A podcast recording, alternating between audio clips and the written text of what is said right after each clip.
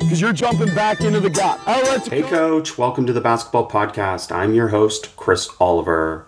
I appreciate you joining us for this week's podcast. Be sure to rate, review, and subscribe to the show, and visit basketballimmersion.com for more coaching resources and access to all the basketball podcasts. I hope you will give us a shout out on social media on Twitter at bballimmersion or on Instagram at basketballimmersion to help me continue to share the game. Enjoy the episode. Excited to welcome Randolph Macon head coach Josh Merkel to the basketball podcast. This past year, Randolph Macon won its excited to welcome Randolph Macon head coach Josh Merkel to the basketball podcast. This past year, Randolph Macon won its first national championship with the largest margin of victory in NCAA Division III history. The team won a program best 33 games and caps a remarkable run of success for the program during Merkel's time there. Merkel has made four trips to the NCAA tourney and has the most NCAA wins in program history. He has been ODAC Coach of the Year five times and was named the Glenn Robinson National Coach of the Year the past two seasons. Coach Merkel, welcome to the podcast. Great to be on here, Chris. Really excited to talk with you. Well, me as well. Coming off of a national championship, uh, obviously a great run, but uh, just sustained success over the years as well at uh, Randolph Macon and prior to that at Salisbury. So maybe give us an idea of what pushed you guys over the top you felt this year compared to some of the last few years where you also had an opportunity to be able to compete for a national championship? Yeah, and I mean, I think um, what pushed us over, well, we had an opportunity to finish the season that we didn't get to the last couple years. Um, Always helpful. And, and, and I think you do have to go back. I mean, I'd be remiss if I didn't start with the players, the coaches before us, you know, to be just the fifth coach since 56, and maybe we'll get into that. Um, but then just the continuity of great players that also have been committed to the team and have been about development um, has really kind of laid a foundation for our guys to step into, see the standards. And uh, I, I can't understate that because that's helped me be better at my job. And then um, just, I mean, this team was great. So maybe some of the grit and resilience that um, the pain of not being able to finish a season might have lit something in our veterans. You know, we had two fifth year guys and then two four year seniors, uh, a couple juniors in that group. So a veteran group, only one freshman in our top 10. And that's always something that, that you kind of look at when you're talking about a veteran group, but just driven and connected and didn't want to let our older guys down. And, and so that connection, I, I do think uh, it laid a lot. We, we were hungry as well. Uh, I know probably a long answer, but we, we, we played with a chip. We never thought too highly of ourselves. We still don't. And I, I do think that fueled us and, and gave us a chance. And I think it's reflected in our in our record, in our approach. Well, it's great stuff, great run, and uh, I had a chance to go back and watch some of the clips of the game, and uh, it was never in doubt, and that's kind of unique for that type of game, isn't it? Well, you say never in doubt. I don't know. the game was, uh, and I'm going to talk to Coach Baines shortly because they're way better than that final score. Of course. And so it's um it's one of those things. I think we got up and then got rolling, and they um they played a little bit later the night before, and maybe not as deep too. So all those things get factored in. I think if we had played them the night before, very different game. So um, I don't know about never in doubt. It, it probably looked like that when you looked at the final score. Um, I do think our guys were um, were locked in, um, and not just for that day. I, I, just don't think you have the the sustained success like you talked about without being a group that's hungry and focused and, and has the attention to detail. And you know, we we didn't do a shoot around at the gym because we hadn't done it all year when we do these two game tournaments. Mm. And I, you know, some guys were asking me about that. And and even our own players, like I, I asked them about it. Hey, do you guys want to go? And one of them was like, "Yeah, we should go." I was like, "You know, we haven't done it all year." And he was like, "Oh yeah, we shouldn't go." It's like player for for player not even remember. But my point is, um, this group had great confidence in our approach, how we did things. That there was high level of belief in each other, and in our approach. And um, so that, that that showed up, I think, in that title game, especially. Absolutely, and we're going to talk a lot about your approach and uh, some unique things. And one of the quotes I heard you say, and I'd love for you to comment on this. And we'll start with, I, I think, one of my favorite takeaways from something I heard you say, and that's every player doesn't shoot the same. So why should every player close out the same? Mm-hmm. And I just want you to talk about that because I think that's like I love the phrasing of how you said that. Yeah, I mean, I, I think uh, I've been really fortunate. I've, I've had some unbelievable mentors and defensive minded coaches. And, um, you know, I was taught like, this is how you close out. This is, you know, high hand, chop chop, um, or you know, big step, short step, and all of that is good and, and necessary for that baseline for that youth athlete. And then the more that I played, you know, some of it is just you just got to figure it out. You have to find a way. I mean, at my closeout is going to be different than a six seven guy. Um, a, a quick guy should have a different closeout than a slower guy, but you do have to find a way. You can't, eh, you know, we say you can't BS it or you can't BS yourself. So I had to learn the hard way because I'm trying to, you know, get our six seven big guy to to close out the same way we would have everybody close out. And I don't know if it was an aha moment. I, it might have been. Who knows where it came from but the idea was, how do I help you? So I have this really good offensive player that is struggling defense, but he he wants it. He's putting in the reps. He's watching the film. He's being coachable. He's doing everything that you ask a guy to do, and yet we're not having this breakthrough. And so by junior year, it was, um, you know, now we've got this foundation and, and we've been working at it. It was like, hey, I, I know this is on me. Somewhere along the line, I need to help you, support you better. What can I do for us to partner to get to do this thing better. And um, that's that's where it stemmed from. So we we no longer have a one size fits all approach in closeouts and especially in defense.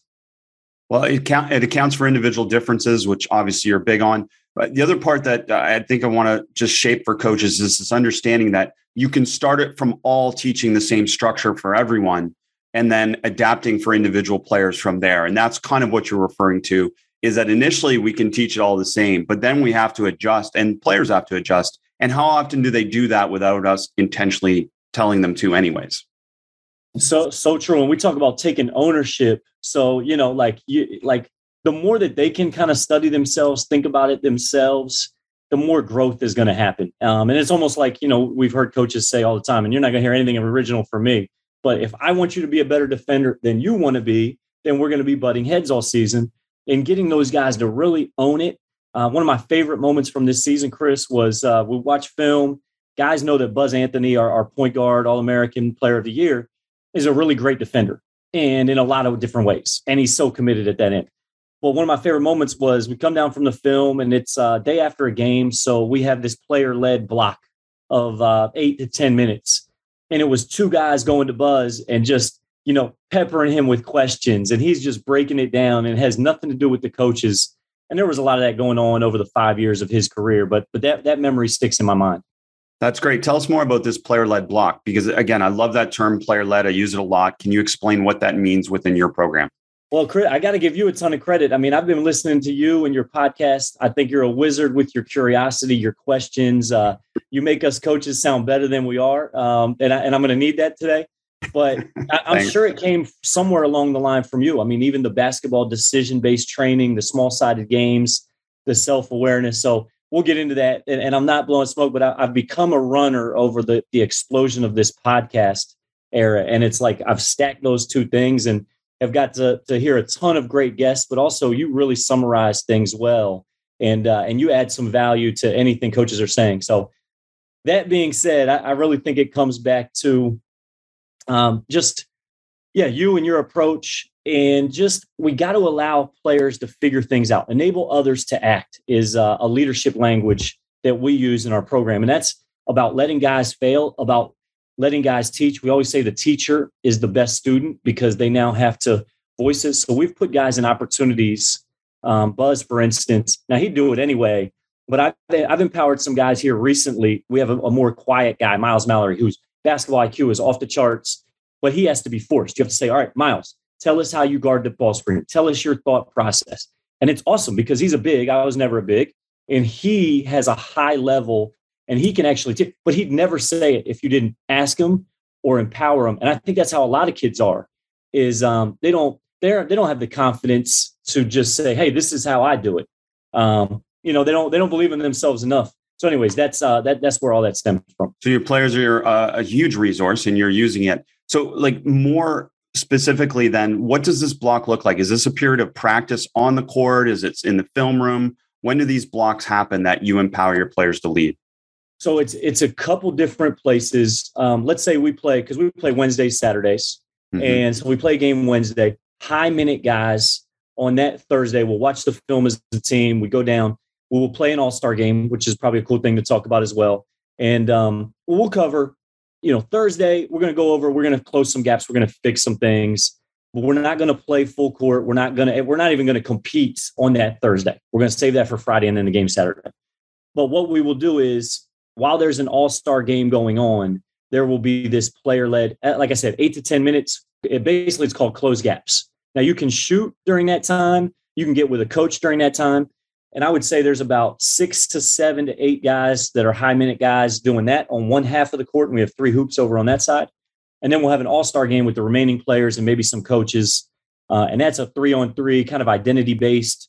Uh, we're going to play to five by twos and threes. Maybe we're going to play to four, like, but just really focus on value of every possession within those all star games and help those guys develop because we, we need those guys down the road, I think it does a great job building confidence throughout the season for those guys that don't get as many minutes or reps in games.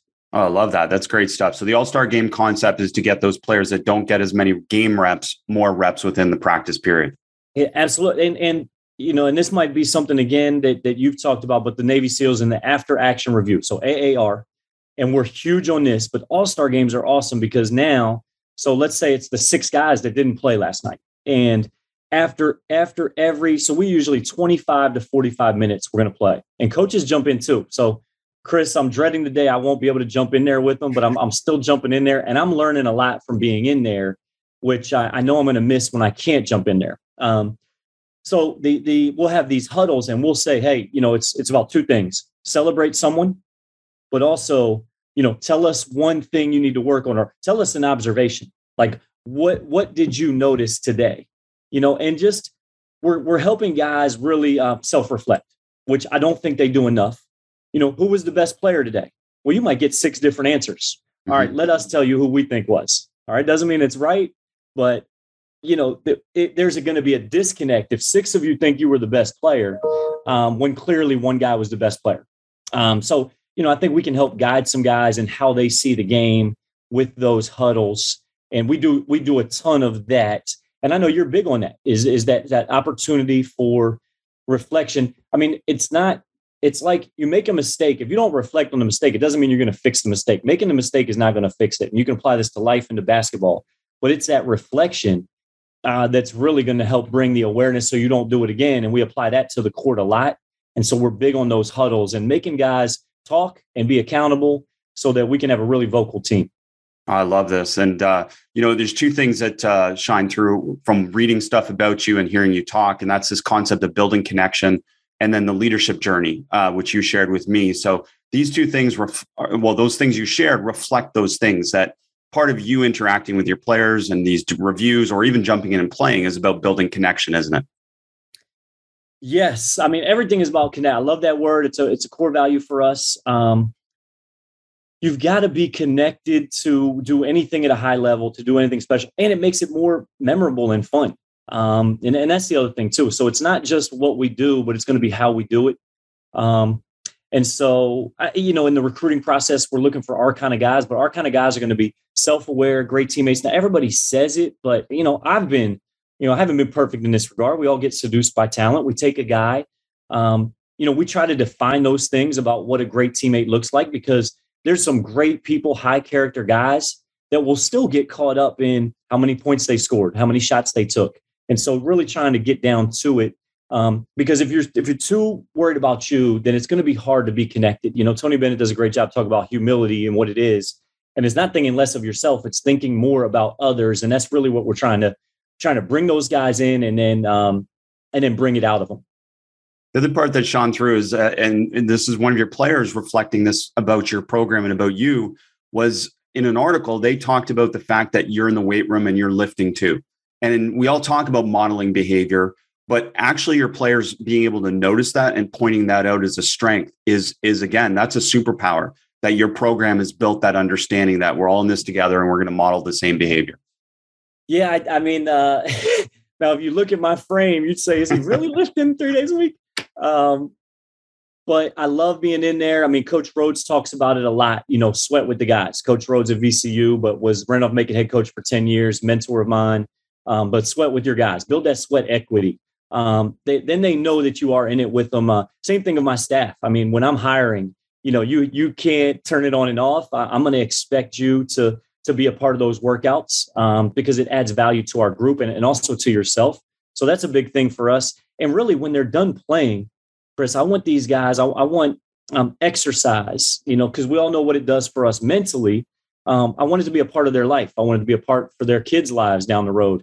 And how many athletes do we know that they put that they jammed it in, they crammed four years was a, was beat beat them down to the point where they don't want to pick up a basketball, they don't want to go run, and there's too much joy and too much fun in that, and uh, that that's what I want. I mean, what my guys, you know, working out for the next 40 years, it has been modeled for me. I mean, even non-basketball coaches. I think back to Salisbury. Jim Berkman has won 14 national championships in lacrosse.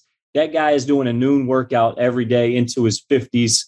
Um, and, it, and it's inspired, you know, like when you ask about it, that comes to my mind. That, you know, st- has stuck with me to this day.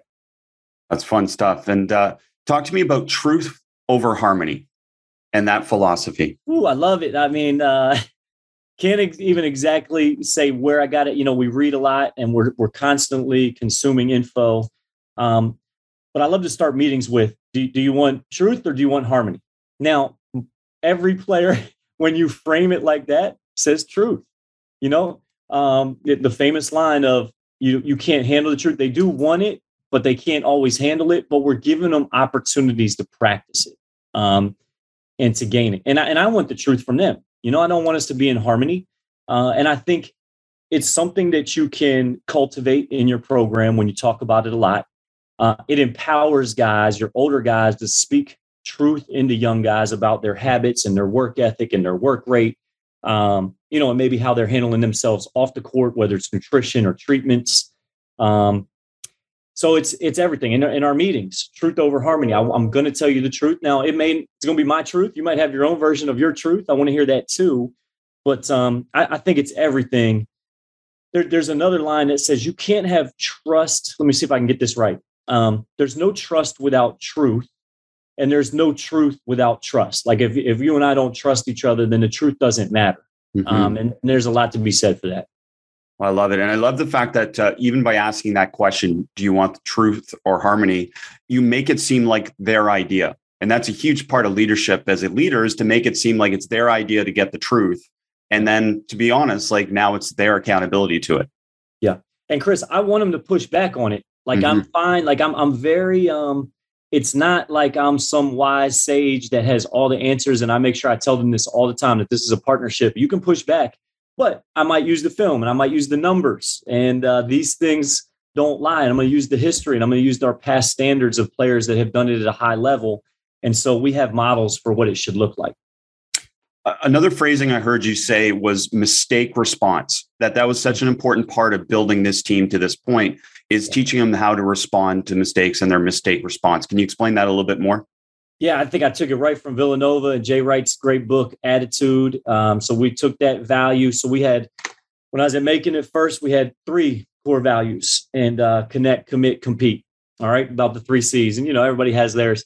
But after a year, I believe it was year three, um, we lost as the one seed. We won the league and we had won the league the year before, and we lose in the first round of the ODAC. Chris, this is the third time. You know, the ODAC tournament is a neutral site in Salem. They do a great job. Um, one of the few, I think, neutral sites in Division Three. Most people go to the home seat. So here we are. We we we win the league um, in year two, and we lose in the first round. We do the same thing in year three, and we lose in the first round. So in my first three years at, at Macon, uh, at a place where they had just been to the tournament seven straight years, at a place where there's seven most wins in Division Three, we have not won a single conference playoff game, and um, you know that was tough. That was painful. Um, it made me question everything that that I was doing um, maybe, maybe really look in the mirror. And we needed the mistake response. I think one thing that was hurting us is we weren't handling adversity the right way. Everything going into year four was about attitude, mistake response, starting with sprints. You know, a false start meant everybody ran. And I don't know, it's become now um, something that we've done the last four years. And, and, you know, just like Villanova, we got guys saying attitude on the bench. And um, you know, it's just a word unless you bring it to life. And I feel like our guys have really helped bring it to life. Hey, coach, I just want to let you know Basketball Immersion is proud to partner with Just Play. I had the chance to spend some time with Just Play in New Orleans at the Final Four, and I was blown away by the next level simplicity and effectiveness of this all in one solution for coaches to prepare faster and connect with today's players. Just Play provides an elite experience for coaches to better teach, scout, and recruit on one platform. Just Play integrates with any video editing solution to streamline how you prepare and engage your players. Sign up for a free demo www.justplaysolutions.com forward slash b-ball immersion. It sounds like they have, and uh, it's great phrasing. And I, I know I'm I'm big on feet first. Everything starts from footwork. Everything starts from your feet, and I know that this is reflected in what you do and how you approach so many things within your program. So, can you take us to an understanding of the value of starts and stops and the basic fundamentals within your program? Yeah, and Chris, I was just listening to you talk to Brandon Payne this morning, and I sent mm-hmm. it to our guys. He was unbelievable talking about vertical, right? The one two and and being a a vertical jumper, and um, man, that guy's high level. So people need to go back and listen to that one. But Agreed. for us now, starts and stops, I think, is a Doug Novak thing, and I know that's another uh, guy of yours that um, you know I studied Doug three, four years ago, and uh, he was so gracious in spending some time. But he, he, had such a great resource when you went to his website. And uh, I mean, I dove in, I printed everything and read up on everything and studied everything about um, him and his program. And I, I, do think starts and stops came from that, came from him writing it on a napkin. It became a language. Um, Beilein, who I worked for at West Virginia is his GA, was a master at language, creating names that stuck with you. Um, and, and I'll get back to your to your question, but basically language if i go to another country don't speak the language i can't do things very fast or efficient. And same thing in our program. Until you can speak the language you're going to be a little slower a little less efficient a little less confident.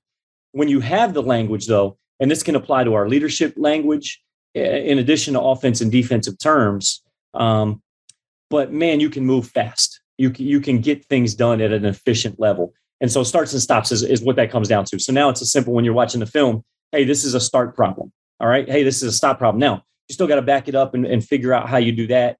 Um, Beilein was great with turnover prevention. Um, we're big on don't beat ourselves. You know, Bill Belichick says the first thing first is don't beat yourself. And so I think we we do that first. It does take away from some guys' ability, I don't know, to fly in there off one foot and maybe get a tough basket here and there. But I think the risk of that versus the return that you get, you add some different tools to their toolbox that makes them an even better player.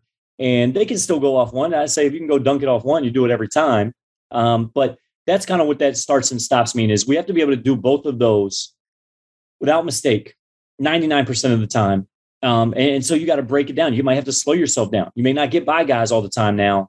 Um, but then you got to figure out how to, without beating yourself, then go beat people making those plays. Hopefully that uh, gives gives listeners enough right there. Yeah, don't beat yourself. Uh, obviously, a lot of coaches say it. Uh, your program is obviously reflecting it in the numbers, but also in how you approach it. So, can you give us an example? And I think one of the examples you said to me was the mouse game.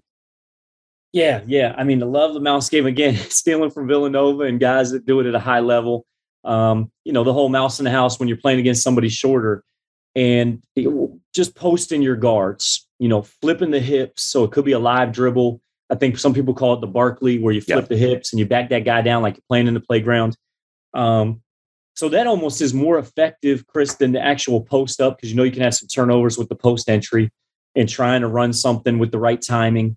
Um, but basically, anytime that we can flip the hips and, and, get the ball down there and let those guys go score or create, um, you know, we got such good passers at the guard position. Those guys are also strong. And um, it's a great way to play.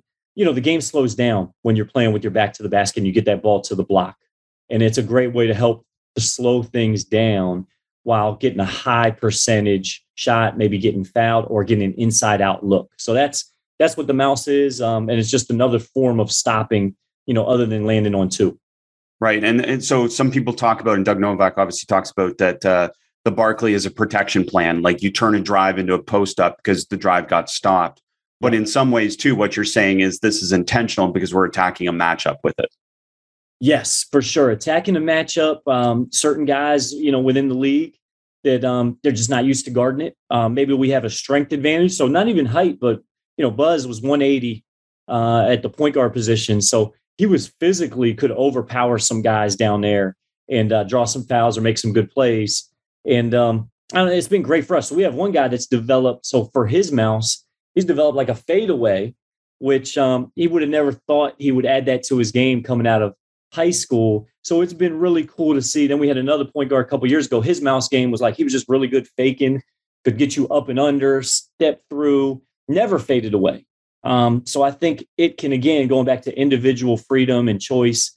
Guys can find their way, and we can have completely different mouse game or mouse finishes for certain guys.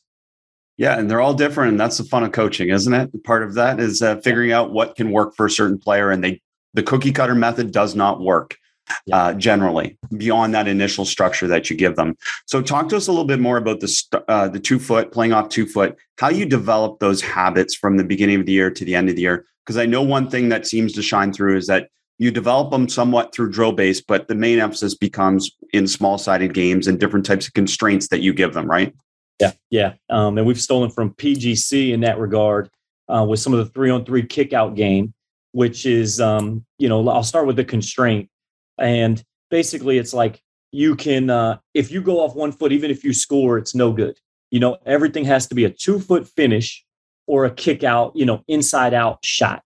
Um, and they can't dribble in for a floater. So, what it does, let's say you and I and someone else, uh, Buzz Anthony is playing on our team. It's me, you, me, you, and Buzz. And you and I, we can't get ignition. We can't get by our guy. But you and I are great shooters. Well, now we need to figure out how can we create some separation from our defender? How do we plant our foot?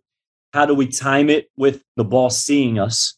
Um, and let Buzz do all the ignition. Because what's interesting is if you if we were to take some high school guys, three high school guys, all three of them would be trying to drive.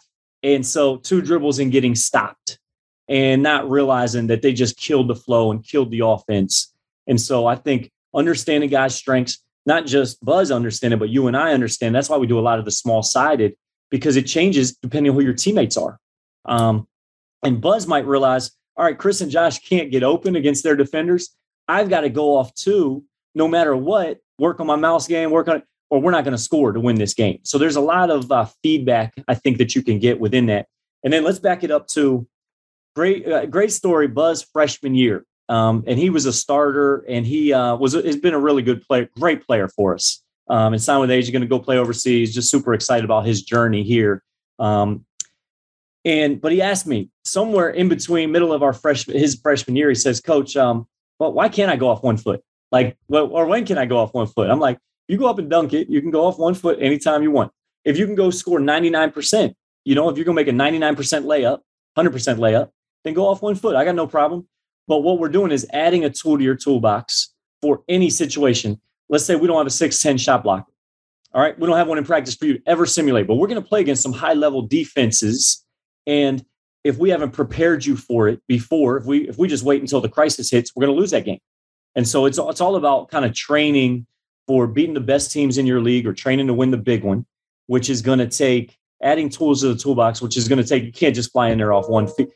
You know, think about how often those get blocked how often those get missed. We call them airball layups if they don't touch the rim, and how that fuels the other team's offense. And I will say, if, if we do any one thing well, it's not allowing teams to get going in transition, get easy ones. A lot of it has to do with our shot selection, which as coaches, we all know.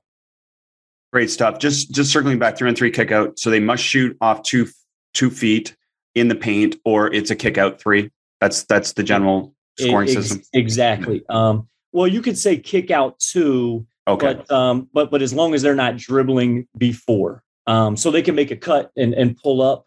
But it's basically if it's a live dribble, then you've got to get all the way into the paint. And so guys start to realize too, man, I got to really go for it. This was my chance. I think it empowers people. Too many kids play fearful, don't want to make a mistake. It can be empowering too. Like I don't know if if you're listening to this and you feel like, well, you know, now they're afraid to do. And no, it's empower in in a lot of ways. The constraints say if you put it on the floor, you do need to beat your guy. So go for it. Um, now, we'll give you the feedback. Hey, maybe this isn't the matchup for you to do it against, or only you, Chris, should be going on a closeout. You shouldn't be doing it if that guy's already, you know, in a stance. Um, I think that's where guys really can learn a lot um, from different matchups. And so I think I gave you most of that drill, three on three kick. Yeah, I mean, it's pretty simple. Just, and you blow the whistle for those points of emphasis and it's, you treat it like a turnover.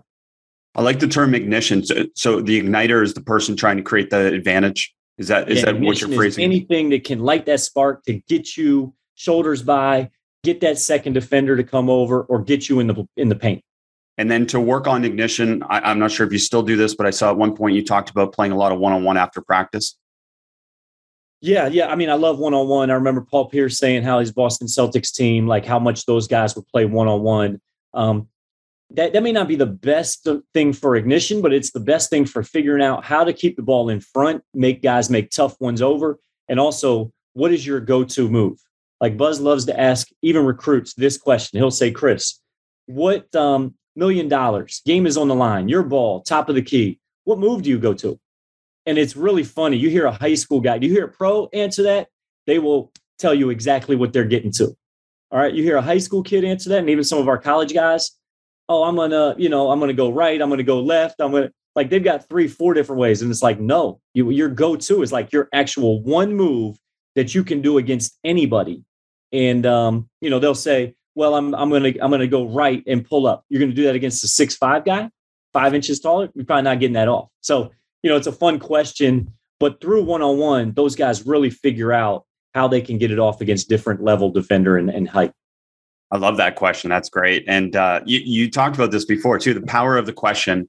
Uh, I know you're similar, like-minded. You're curious. You ask a lot of good questions, uh, but there's also a danger in asking too many questions, isn't there? there absolutely is, and and I've you know I I, I I'm on that line all the time. Um, Me too. I would say I, I, would say some of the best advice I got, Chris, a couple years ago.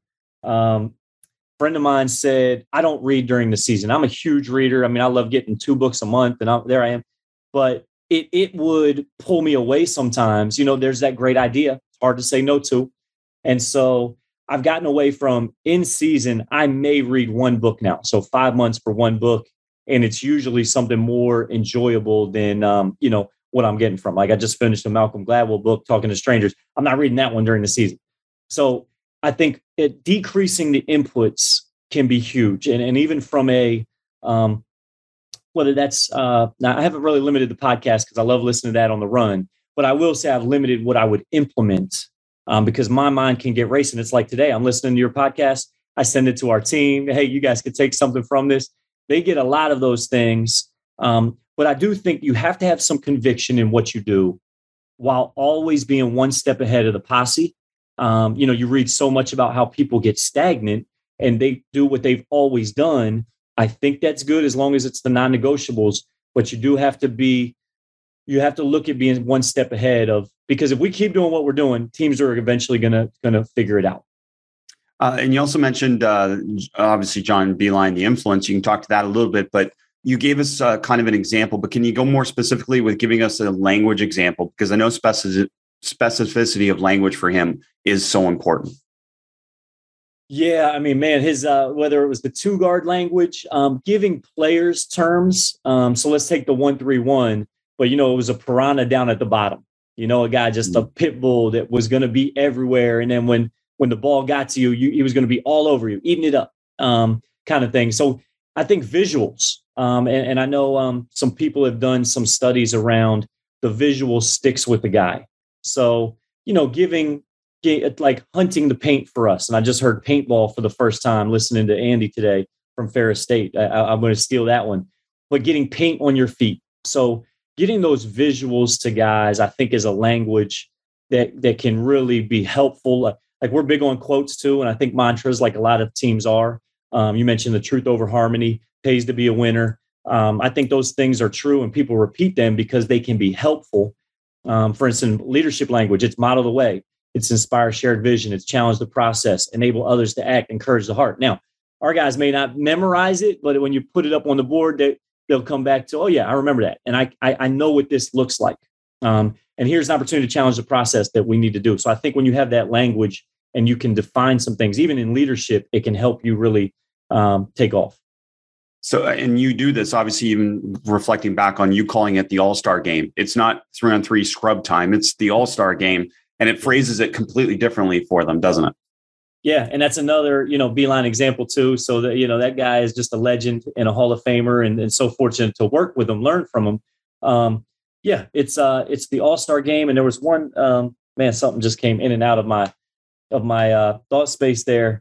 But oh, the studs. You know, we don't call it a scout team. I mean, those guys impact winning in a major way for us. So we're going to call that scout team. Like we just call them the studs. And on any given day, there's going to be a couple guys there that are going to get minutes for us in the in the game that week too. So um, just trying to help them understand how much value they're adding, and they do need to be reminded. Great stuff. Talk to us quickly about um, coaching with constraints because again, just the fact that you're using that language and coaches more and more are using that language and understanding it. Because I think, again, going back generations, coaches use constraints. They just simply didn't necessarily add the evidence base beside it. So, can you talk to that? Yeah, Chris, and Chris, you know this. It's as much for me or coach the coach as it is for the players. I mean, it's amazing. Um, I know I I heard um, you know one coach could see everything. You know, um, Hall of Famer that saw all 20 things. I'm not that good. I'm not catching it all. And we have to be careful. You know, good is the enemy of great. You want to be great at a few things, the whole hedgehog concept. I think that's what constraints do. It allows you to narrow in and focus on one or two things that you're doing within that drill because there's a hundred things going on. So, for instance, we could take there's two drills that really come to mind that I could use as an example. One of them is going to be three on three continuous, and we're going to do it for two minutes. But there early in the season, if we give up you know, so three on three, if we give up a transition layup where we don't make somebody shoot over body, then we'll start the clock over, like because we haven't done it at a high level. So I think the constraint right there is if if we if we really mess up and mess up a non-negotiable, then we have to start it over. And by the end of the year, and the other constraint is this is for me for two minutes on the clock. I'm not going to stop it when we're doing this at a high level. I'm just not going to stop it. So it's a constraint that helps me let these guys just play, get a bunch of feedback, go to their huddles. If it was good, we'll move on. If not, we're going to do this thing again. You know, we may do three early in the year of those two minute games and then cut it back to where probably the last month of the season, we'd maybe do one of those day before a game. And it, and it might be the only full court segment that we did, but they're getting that full speed sprint, that transition defense talk, a big guarding a guard. Um, it allows us to do some things. You can obviously do it with five on five. Um, I don't know. I could go to the other one, two on two appropriate, but I, but maybe that's enough in terms of that. Well, it gives. I, I mean, we might go there, and I want to go there, but um, it just gives us an initial idea of what you're talking about with coaching with constraints, and really for all of us to think about it, it's a way to be able to coach them while they play the game in a more efficient manner. And I love that you drew the parallel for you too. yeah, it's well, not just for the players. Yeah, and I mean our level, shoot, it's for six months uh, or maybe five months. I do not get to coach them, so then I get rusty and I lose a little bit of feel, and um, I'm never at my best until the end of the year. And uh, well, uh, hopefully, I'm at my best at the end of the year when, when we've partnered well with our guys. And uh, but early on, man, it's shaking off the rust. It's I need reps too. You know, I'd love to turn it over. I know a lot of guys turn it over their assistants. Um, you know, everybody coach a team but I always tell my guys, guys, I got to coach a team because I haven't gotten any reps in the last five months. I'm rusty. I'm not efficient. I'm over talking. So I, I, need those reps too. And um, yeah, to your point about uh, constraints. And I would say you can use different constraints. So there's an it, within that same drill, three on three continuous. You know, the constraint might be I'm going to stop it on every defensive crime, and we're going to stop it at the scene of the crime. I don't know if I got this directly from you or not. I can't remember. I don't remember where you steal it, but you stop it at the scene of the crime. So we always keep score. So it might be White scored two. but we're White's going to get the ball back. They got a chance to go double up now, score it again, but go to the scene of the crime and uh, let's coach it. Let's fix it right then and there, which should be easy. And then now that now something else could show up. So I love that. I mean, scene of the crime, that's cool. I, I don't call it that. I call it hold, recreate, and then you obviously recreate the situation, coach it in the context, and then, as you said, carry on. I love that part of it too, which is what coaches don't understand. Then you can carry on, um, and it's short bursts of information. Uh, awesome stuff, coach. Um, one thing uh, I, you, I want you to go. Let's go back to the two on two first, because then I want to talk about something else. So explain that two on two. Yeah, yeah. And this is uh, Teddy Hotaling, a great head coach at New Haven. We worked together Eastern Kentucky. I believe he got this from uh, an NBA buddy of his. So it's simple. You got the offense in the corners, the coach is at the top of the key, the defense starts on the block, and it's two on two. The offense fires up, and you hit either guy. Now the defense has a long closeout. And basically, if he drives baseline, he has to throw it back to the coach. You get some defensive um, Well, basically, we've changed the name to two on two appropriate. So there's when to help, when not to help. And you're working on offensive, but also defensive decisions. Because how many times does a guy try to help his, his brother, his teammate, when he didn't need the help? So that constraint of just having two players on the floor, making the making it really hard, long closeout, man, that guy he's going to be open for a three. So if he's making it, defense doesn't get a stop, and we do we do stops in a row like a lot of people. So you might have to get three in a row, which is can be can take you six to eight minutes, and you may never get off. Um, if, if there's a bad defender there that's or a young defender that's still learning.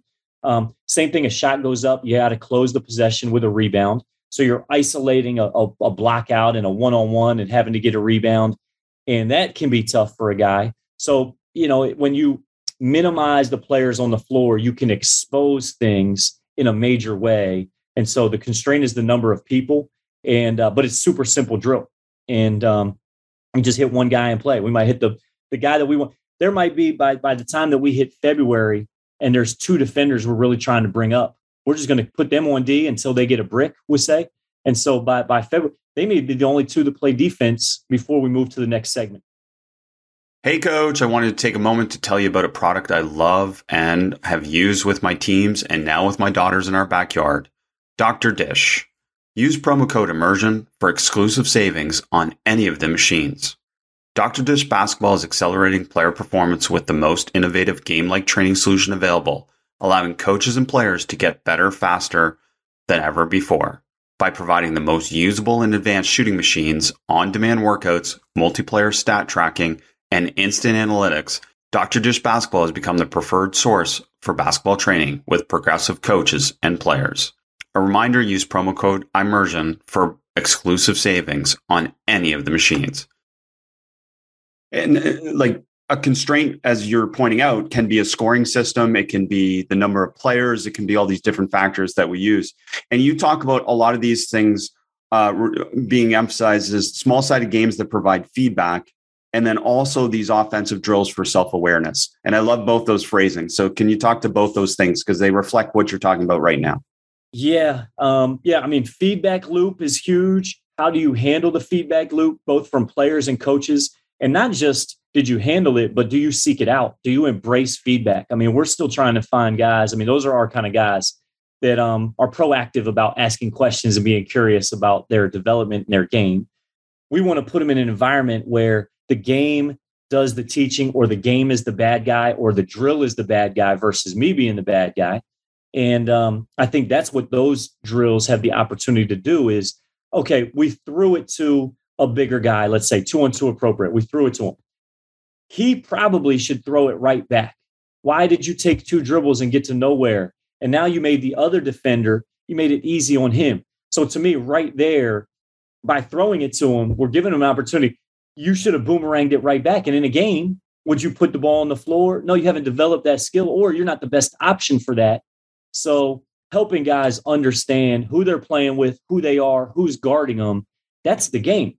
Like there's so many um, well, there's so many great coaches out there. It's not what we know, it's what can we get our players to understand. And then as players, they revert to who they are under pressure. They revert to their most deeply held habits under pressure, which is game time. Um, and we're trying to get them ready before that crisis hits. The only way to do that is help them get super self aware and to be able to handle feedback through the course of a season. That's awesome. And uh, I, want, I want to get some more information on some of these games that uh, you shared with me uh, maybe ladder game first because I think that's a cool concept. Can you explain that? Man, the ladder game. All right. now this is more of a camp game, but we have used it with our team, Chris. Mm-hmm. I do think you would love it for your stuff for your, for your guys and your training. We stole it from a soccer coach. We stole it mm-hmm. from a soccer coach who does it at the highest level and won some national championships at Messiah. Actually, Dave Brandt. All right, we'll name drop him. And I went to I went to wa- watch Dave, and, and he and I talked about everything leadership recruiting. But then I watched him at camp in the summer and they did this soccer game where basically you're working at driving full speed. So picture two teams. You have a team, I have a team. You're in a line at the baseline. I'm at the line at half court, and there's a coach with the ball, and he throws it to the offense, and offense goes full speed, and you sprint out to guard me. You with me so far?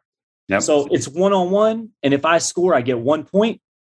All you have to do is get a finger on the ball to reward the defense. So there's your constraint as far. You don't have to get this perfect stop but I want you to be a ball hawk. I want you to figure out how can you get a finger on the ball. So now you're upping your effort than you would have maybe normally, and maybe taking some risks and some chances, making some guesses where have empowered the defense to just get a finger on that thing, take a chance. Okay. Now, offensively, all I got to do is touch the paint full speed against you coming out at me to be able to throw it back to my teammate, let him get a full head of steam. The second defender comes out. If we score it on that, it's two points because there's two guys. And if he can touch the paint, and maybe he doesn't want to, maybe the guy behind him is uh, is not as good. So maybe we're going to go for this thing right now. But that's that's some awareness there too. But hey, we got Buzz Anthony, third guy in line. I got to touch the paint. I got to throw it back. And now Buzz is going, and now he pulls up three, and there's no way that that guy can get out there in time. Now we got three points or a chance to go offensive rebound. And that's pretty much as simple as it gets. Now, you basically would go offense gets two minutes and then flip it. All right. And now your team gets two minutes on offense. And then we build up to maybe four minutes. It is maybe the number one camp favorite drill because think about how many right now these guys are going one on one. They can go crazy. You got your teammates cheering for you some positive peer pressure going on. Um, but can't say enough about that game.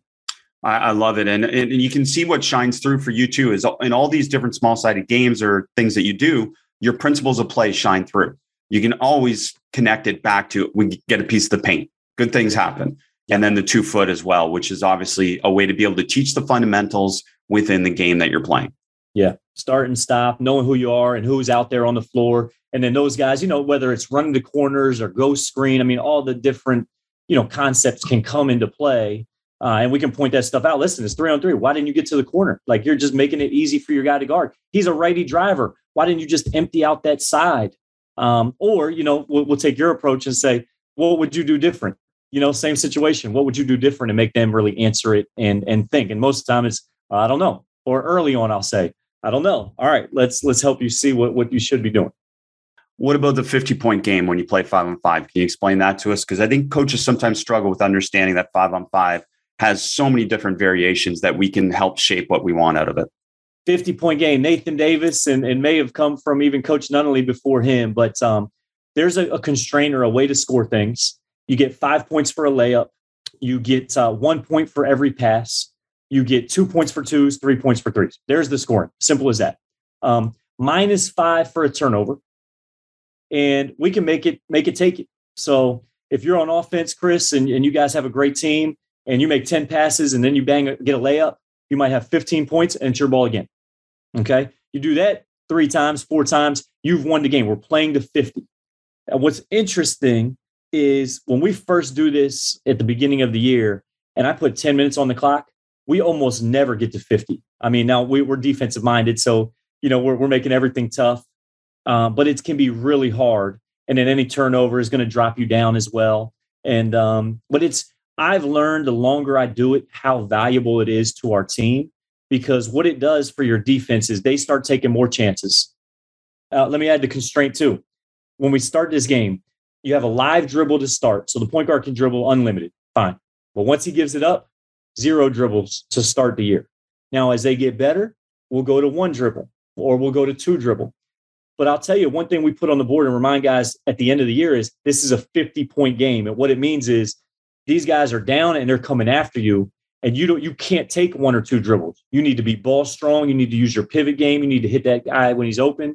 Um, so it allows us uh, again the language when teams heat us up and the understanding that well I don't I have I have constraints on my dribble right now because the other team's more athletic or whatever it is. So I, I, know you've you've learned this through your time with using all these small sided games, these point systems that you've adapted. Um, and Rob Gray, who's been on the podcast, uh, talks about this on his podcast. The problem sometimes, let's give an example with a pass constraint, or in this example, a point for a pass, is that your players might tend to overpass because they know they're getting rewarded for it instead of taking advantage of advantage. And I know with your scoring system, you you've helped eliminate that. But can you talk to that because that is one of the challenges with these point systems? Yeah, well, and it's I mean that's great because adversity is a requirement for growth. So there's a challenge, there's adversity. Now it's an opportunity for feedback and teaching. And and what happens typically is the defense realizes they're not even trying to score. They start heating up the passing lane, they start heating up the ball, and you can't even get to those 15 passes you know, they're going to be more physical. they understand you're not taking chances, you're not hunting the paint, you're not going, you know, and, and attacking that, uh, going inside with it. So now that's if the defense is taking advantage, and there's an opportunity too. If if you just go, you guys are just going to let them pass it around the perimeter without any type of resistance. Uh, I mean, I would challenge that defense like crazy because, like, are, are you kidding me? Like, you're just going to let them pass around? You got no fight? All right, we'll just run. Like, I'm getting fired up just I'm getting fired up just thinking about it, Chris. Like, how can you just let them pass it? Well, I, am curious with that part, Coach. Like, do you did you initially sit back and kind of like it gives you an opportunity to be able to ask the question of the defense, like you just said. Instead of giving them the answer, you can stop and say, hey, wait a minute. They're not trying to score. How should you adjust on defense, right? It should be yeah. your solution that you figure out, not me helping you. absolutely. And we'll still have the shot clock too. So mm-hmm. you can talk like the other thing to point to make to your team is, all right, yeah, great. You got you got 10 points from passing it around, but why not get a quick layup and you're less tired and you got another possession? So there's a lot of good for um, you, you just got to look for it because 10 passes and a turnover is you're right, right back to five. Whereas that layup gives you an easy one. And then what we start to do is, you know, really the point guard, like driving hard at, at, at one guy, and maybe you get the back door. All right. And then if you don't get that, now we can get into some type of ball screen or ghost game because again, we haven't made a pass. So the, the ball handler, who's usually our best ignition guy, gets two opportunities to really hunt the paint, touch the paint, and get us a quality look too. So there's a lot about who can get us a quality look and where is the advantage. Um, you know, king queen, who has the advantage in this scenario, and who's going to take advantage of it. Well, and of note for coaches is that again, when you're doing these, you'll find a way. You'll find some players that learn how to take advantage of your point system or your small-sided game constraints and those players should be rewarded because that's smart when they figure out how to take advantage of it because it challenges you now to come up with something that they can't take advantage of, right? Oh, 100%. I mean, we got those guys too that, um, you know, that's when you're like, all right, th- th- these guys are playing the drill. Here's the next thing that we're going to add to it. Um, you know, there's plenty of that, but, but I do, but you're right. Until they take advantage, you know, you, you leave things as they are. You know, the other one is this three on three NBA ultimate, um, which basically is like full court, zero dribbles. And it's one of my favorite ones, especially early in the year. And it's such a tough one conditioning wise. You know, if you play to two scores, those guys are some of those guys are dead. I mean, some of those guys borderline are quitting on their teammates, and you want to expose that too. But that zero dribble, I'm, I'm reminded if I went back coach youth tomorrow, you know, there's certain levels that, that aren't ready for that. But as soon as they are, it's one of the best things to help your pivot game, your passing game. What what shot should you take? Because if you don't take it, you're not going to get one. Um, anyways, just as we were talking, that, that's another one of my favorites. I love that. I love that you're sharing all these. Thank you so much. Uh, so many coaches will be excited to hear some of these. And, uh, you know, I know we started with defense talking about the closeout, and I love that individual differences. But another phrasing that I took from you, especially defensively, and you guys are an outstanding defensive program, uh, rule number one, keep the ball in front. And rule number two, pressure as much as possible without violating rule number one. How simple is that? That's tremendous phrasing. Yeah, well, my, that's a Mike Rhoades ism right there. And um, it, it's as simple as that. Yep, I'm fortunate to, you know, again, um, be mentored under those guys. But ball pressure is a big deal for us. And I don't care how unathletic, you know, sometimes guys are, are, are given an out and they get to settle for less than what they're capable of for us, we define ball pressure and no different from other coaches. I know everybody probably does the same, but it's basically either making that guy put it on the floor or making him turn his back. So what happens early in the year is, you know, guys think they're on the ball and that guy's just standing there looking, you know, scanning the floor. And it's like, you, are there, but you're not there. You're, you're applying zero ball pressure. Ball pressure is you make that guy bounce it or you make him turn his back. And so you gotta, you gotta figure out how to do that. We're okay with that guy putting it on the floor. That's trusting the help behind you. Then you got to figure out how to do it without getting beat too, though. You know, and that's that's what we're constantly striving for, and that's why we do a lot of that one on one and two on two to help guys figure it out for themselves versus who they're playing. Well, and it's again, it speaks to individual differences that yes, we want ball pressure, but you got to figure out what level you can do that out at without getting beat, right? Are there any other things in your program that uh, you know you really value individual differences? You talked about the closeout, talked about ball pressure. What are some other things? Um, well, just I mean, we we talk a ton about playing to strengths. I mean, that we have a pro style offense that's going to take advantage of your unique strengths. I think seeing guys uniquely, both in their game but also in their personalities. Uh, I mean, one of my favorite things, Chris, is um, I haven't given a pregame talk in over three years, maybe four years now. So it's finding a guy that. So I will put the bullets on the board. Everybody's got their offensive and defensive bullets. We go with five. Um, you know, my assistant will talk personnel, and then we turn it over to this year was David Funderburk, our senior. David talks about the defense, and then he turns it over to Ian Robertson. Ian talks about the offense. Seeing those guys find their voice, get so much more confident and engaged, and taking ownership for the process. It's like we're speaking the same language. Uh, by the end of it, I could put some initials up there, and those guys are like, you know, know exactly what what I want to say, and are probably saying it better and connecting it to the to the team even better than I would. Um, that that's been a fun fun way to approach it. So that's great. So so you literally don't say anything after that? No, I say couldn't say it better myself, and we'll bring Let's go. so talk to us. How do you prepare those players to to to be effective in those moments? Is somebody working with them to make sure they understand uh, what to say, how to say, or is it just through the week of practice you trust them that they will know it? I think it's the three years before. And I think that, that, man, all the huddles and all the opportunities for them to speak up in a film session, um, allows them to find their voice well before that senior year before I appoint them to do it. Um, and shoot, Buzz Anthony, who's going to be a future stud of a coach, he's he's talked so much that he's like, I want some other guys to find that voice. So he's like turning it over um, so that we can get some other guys. And and I think it does wonders. I think it I think it was awesome for those guys. It was really neat to see Ian, who um, not the most confident in front of the room, really by the end of the year find a, you know find this great confidence in how in his approach and his voice. You referenced it before, and I can't remember the player, but you referenced one of your players that wasn't as vocal. But again, how do you create leaders? You put them in leadership situations. It's not magic, right? And that's what you do with these players in these situations. Are there any other examples in your program where you put them in leadership situations that we haven't talked about? Oh, I would say probably a ton of them, and we won't have time to kind of um, hit all of them. But let's say hero highlight hardship. I, I know we took it from UVA, Tony Bennett. Um, the connection, the vulnerability that that brings, you know, just telling their story. So we did that a couple years ago, and then we'll have each of the freshmen maybe. You know, you don't do it every year because you don't want it to become stale or stagnant. Um, but there's one. We've got our leadership language. We have guys read a book over the summer. Chris, this is something we've started recently. I always want them to read. Readers are leaders, learners are earners, we say. And then they come back and they present it. You know, they just present it so it's like finding a book.